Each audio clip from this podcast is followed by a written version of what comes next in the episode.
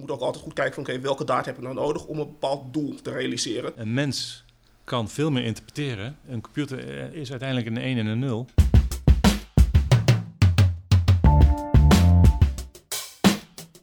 Dit is EY Trends 2019.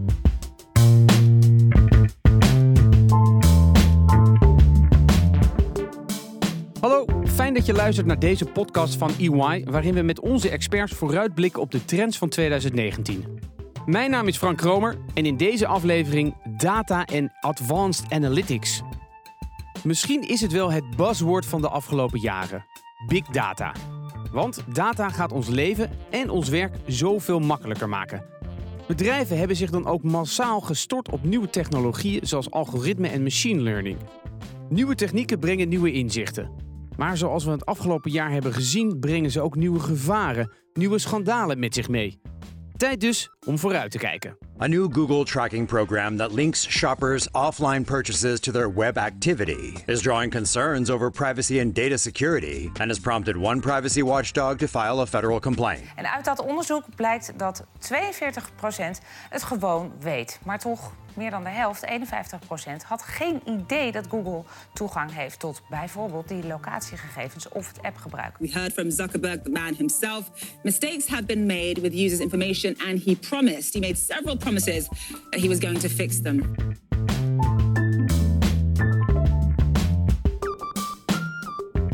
Big data is tegenwoordig overal.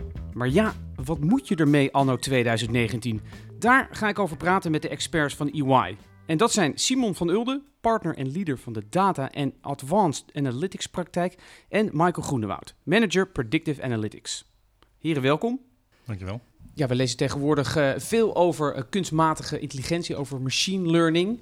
Um, ja, wat verwachten jullie eigenlijk voor 2019? Als ik vooruit kijk, denk ik dat... Uh, ja, we hoorden daar heel veel over. Wij worden er zelf ook enthousiast over, want ja, het is nu ons vakgebied. en ik denk als we kijken naar 2019, dat er gewoon steeds meer echte intelligentie zal worden ingebouwd. Nu is het vaak toch zo, uh, als je bijvoorbeeld met een chatbot te maken hebt, op een website bijvoorbeeld, dat het toch heel erg beperkt is als je kijkt naar de antwoorden die je terugkrijgt.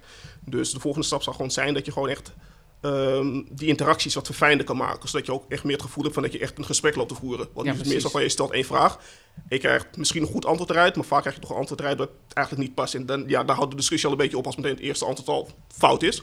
Dus ik denk dat dat de volgende stap zal zijn, dat het meer is dan alleen maar gewoon een beetje van... Uh, een soort praatpaal is, maar dat het gewoon echt een systeem is waar je gewoon echt de interactie mee kan nemen, echt de discussie mee kan gaan voeren. Ja, want die chatbots, ja, ik heb altijd een probleem daarmee. Of ik stel te slimme vragen of te domme vragen. Ik weet niet wat het is. Dus ik bel graag. Um, uh, Simon, uh, waar zijn we nu eigenlijk uh, met machine learning? Nou, ik denk dat we, dat we nog redelijk aan het begin staan van, van alles wat we nog gaan meemaken de komende jaren. Ja, ik denk dat we nog aan het begin staan. Zoals Michael aangeeft, worden de, de algoritmes steeds slimmer. Zullen daarmee ook de computers langzaamaan wat slimmer gaan worden. maar het is op dit moment nog steeds zo dat de computer doet wat wij vragen te doen. Ik denk wel dat chats en voice, natural language processing, text mining, dat soort ontwikkelingen zullen de komende 1, 2, 3 jaar een enorme vlucht gaan nemen. Ja, want het is inderdaad knap irritant dat op het moment dat je een vraag stelt aan een chatbot, wel of niet met een toetsenbord, dan wel met, met je stem, dat je het verkeerde antwoord krijgt. En dat is een kwestie van toch heel veel trainen, trainen, trainen. Allerlei nuances in teksten weten te interpreteren, in voice te interpreteren. We waren laatst een keer betrokken bij een grote telco in, in Zwitserland, om als voorbeeld te, noemen. Alleen in Zwitserland heb je iets van 5 of 26 dialecten.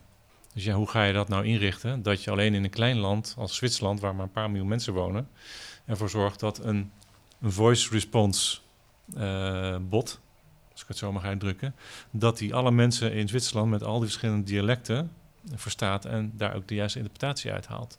Dus ja, dat is heel veel werk. En dat is heel veel oefenen, trainen, vallen en opstaan. Maar we gaan daar wel komen. Ja, misschien een stomme vraag, maar hoe wordt die uh, AI dan slimmer? Um, AI ja, maakt gebruik van machine learning. En dat is eigenlijk gebaseerd op hoe mensen ook leren. Als je bijvoorbeeld kijkt hoe kinderen leren, ja, die proberen heel veel dingen uit. Die leren door hun ervaringen. En die ervaringen zijn eigenlijk gewoon data die kinderen eigenlijk uh, tot zich nemen. En op basis van die data kunnen ze dan besluiten van oké, okay, uh, ik heb mijn voet misschien twee keer gestoten op een bepaalde plek. Is wellicht niet een goed idee om daar nog een derde keer naartoe te gaan. Dat is een manier waarop kinderen leren. En als je dan kijkt naar hoe machines leren, dat is heel erg vergelijkbaar. Ze proberen dingen gewoon uit. En op basis van die ervaringen worden ze dan steeds slimmer en slimmer en slimmer. Alleen het mens, menselijk brein is in dat opzicht werkt het nog steeds anders dan een machine. Want uiteindelijk is een machine, een computer in dit geval, eh, iets die alles terugvertaalt naar eentjes en nulletjes. En uh, dat betekent dat elke, elke zin, elke, elk beeld, dat wij de computer toch vertellen wat het is en wat hij daarmee moet doen. Uh, dus heel veel data nodig, maar we moeten hem ook vertellen wat hij met die data, wat hij met die data moet doen en hoe hij met die data om moet gaan. Jullie gaan natuurlijk veel langs bij bedrijven. Ja. Uh, wat, wat treffen jullie daaraan? Ik denk dat we best wel goed op weg zijn. Ik denk dat Nederland uh, redelijk, uh, redelijk voorop loopt op het gebied van data science, op het gebied van artificial intelligence. Recent hebben we er ook nog een onderzoek naar gedaan. maar wat we wel zien is dat het nog heel erg veel in de laten we zeggen, experimentele fase zit. Er wordt heel veel geëxperimenteerd, heel veel data scientists worden overal opgezet om te kijken, kunnen we inderdaad beter grip op die klant krijgen? Kunnen we een bepaald proces uh, verbeteren? Kunnen we een bepaald proces efficiënter maken? Wat kunnen we met voice, wat kunnen we met text analytics en et cetera? Nou, de komende, komende 1, 2 jaar zal het met name gaan, hoe gaan we dat soort ervaringen die we hebben opgedaan ook daadwerkelijk operationaliseren en in de praktijk brengen. Ja, wat, wat zijn dan de eerste stappen om dat goed voor elkaar te krijgen? Nou, kijk, er zijn best wel. Uh, de meeste bedrijven hebben nu hun traditionele data wel op orde, hun data warehouse zoals we dat noemen. Hè, daar komen de rapportages uit en daar heb je zicht op uh, wat is mijn omzet en bij welke klanten en et cetera. Maar nu met die hele big data uh, uh, wereld, de IoT data die er allemaal bij komt. Dus de Internet of Things. Ja, dus Internet of Things. dat is zo'n ongelooflijke hoop, hoop, data die allemaal real-time verwerkt moet worden. Dat past niet meer in traditionele architecturen. Daar zijn hele nieuwe ontwikkelingen gaande om ervoor te zorgen dat we die data wel kunnen blijven combineren. En daar ook de juiste beslissingen op, uh, op gaan baseren. Ja, ja, En dat is nu waar heel veel bedrijven mee worstelen. Je ziet dus, dat noemen we met een mooi woord, noemen we dat governance. En data governance, master data, uh, datakwaliteit. Voorkomen dat je uh, algoritmes voedt met verkeerde data, fake data, bewust verkeerde data. Dat zijn wel allemaal gevaren die we, die we voor ons zien. Dus bedrijven moeten dat echt goed gaan organiseren. Ja. En je ziet dat daar de worsteling zit van, ja, maar hoe ga ik dat dan doen? Wat voor architectuur ga ik ervoor opzetten? Hoe ga ik dat organiseren? Met welke mensen? Wie is eigenaar waarvan? En heel veel van de data is ook op een gegeven moment ook vrij beschikbaar. Hoef je niet allemaal meer zelf te gaan bewaren en op te gaan slaan. En uh, je hoeft het alleen maar aan te zetten op het moment dat je het ook nodig hebt, daadwerkelijk. Ja. En daarnaast uh, kunnen we tegenwoordig ook niet meer onbeperkt uh, data verzamelen. We hebben wat wetgeving, AVG, GDPR. wat ons ook ja, soms wel tegenhoudt om bepaalde data over een persoon of een klant daadwerkelijk te gaan opslaan in een bepaalde combinatie.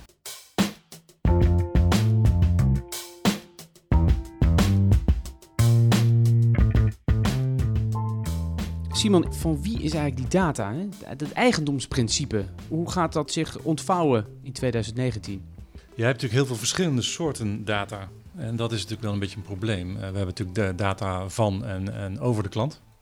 Daarvoor kun je natuurlijk aangeven, is die data nou van de klant? Ja, in de, volgens de regelgeving uh, wel.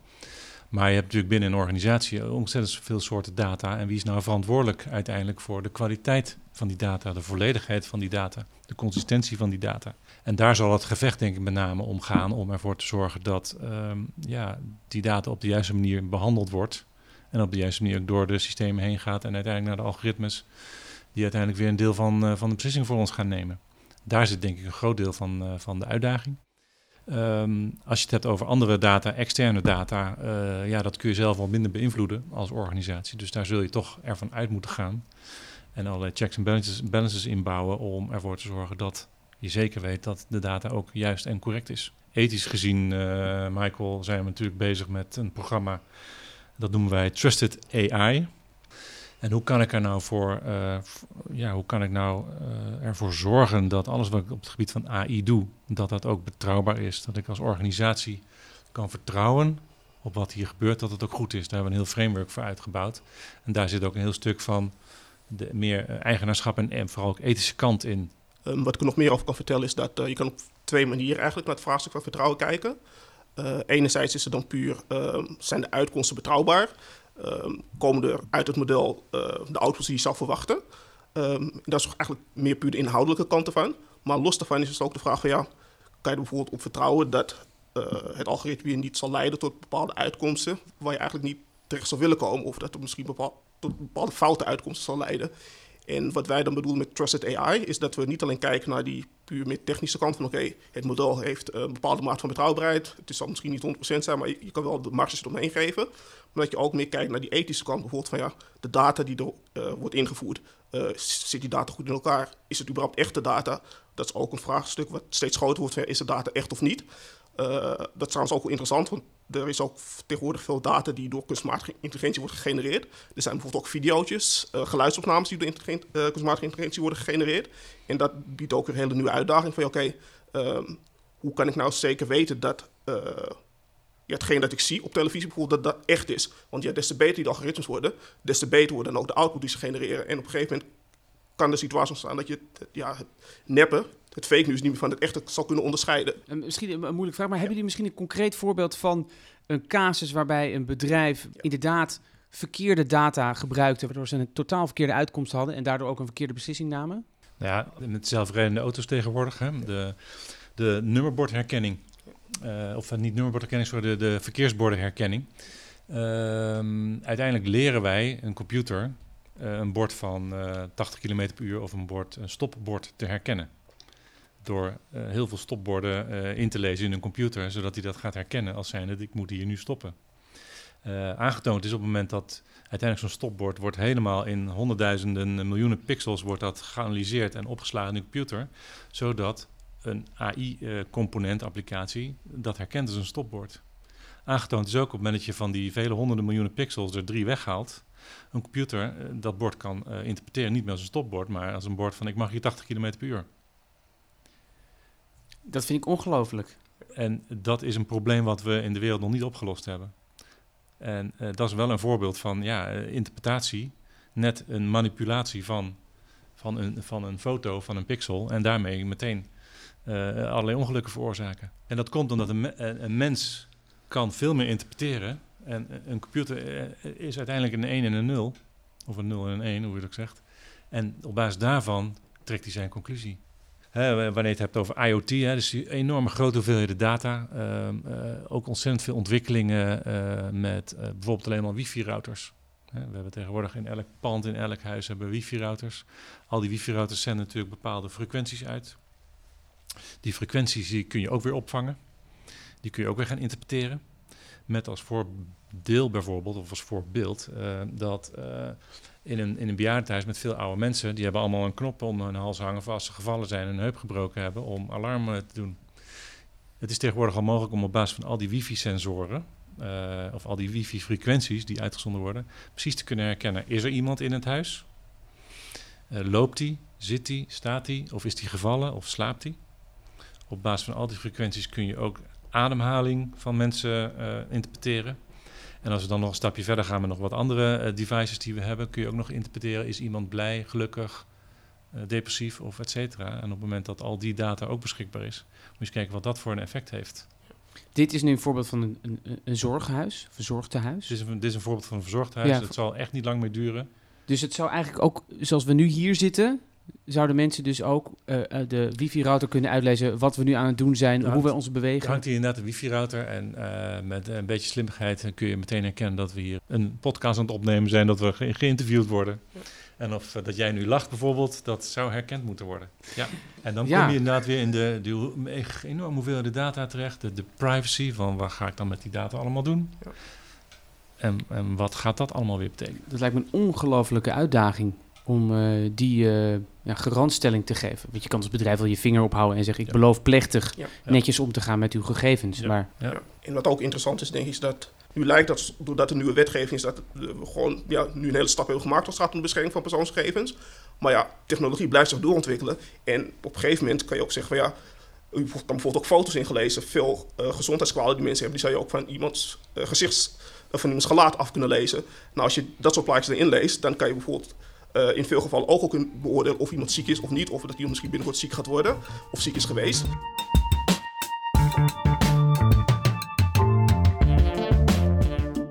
Simon, je had het net uh, al een paar keer genoemd uh, dat kunstmatige intelligentie een containerbegrip is. We hebben het veel over big data, AI. Um, maar wanneer gaat het zich nou echt bewijzen? De next step zal zijn dat we toch veel beter in staat zullen zijn om uh, de grote hoeveelheden data aan elkaar te koppelen, te integreren. real-time te verwerken. waardoor we, denk ik, gewoon on the fly data kunnen inzetten om uiteindelijk ons leven een stuk aangenamer te maken. Dat is wel waar we naartoe gaan. De technologie gaat, gaat per dag weer sneller. De hoeveelheid data die groeit alleen nog sneller. Dus het blijft een uitdaging om om dat allemaal wel voor elkaar te krijgen. En ik denk uiteindelijk op het moment dat we de juiste combinaties van data weten te maken, dat we daar uiteindelijk ehm, veel beter, uh, een veel beter leven door krijgen. Is het niet waar we net over hadden, dat de, de, de retailer jou precies het juiste product op het juiste moment aanbiedt, dan wel dat uh, artificial intelligence ons helpt om een veel betere diagnose te maken van een bepaalde röntgenfoto heb ik wel of heb ik geen kanker? Kijk, uh, er zijn nu al voorbeelden waarbij artificial intelligence ons in staat stelt om 30% nauwkeuriger en beter diagnose op kanker uh, voor, ons, uh, voor ons te maken. Dat, daar kunnen wij als mensheid niet tegenop.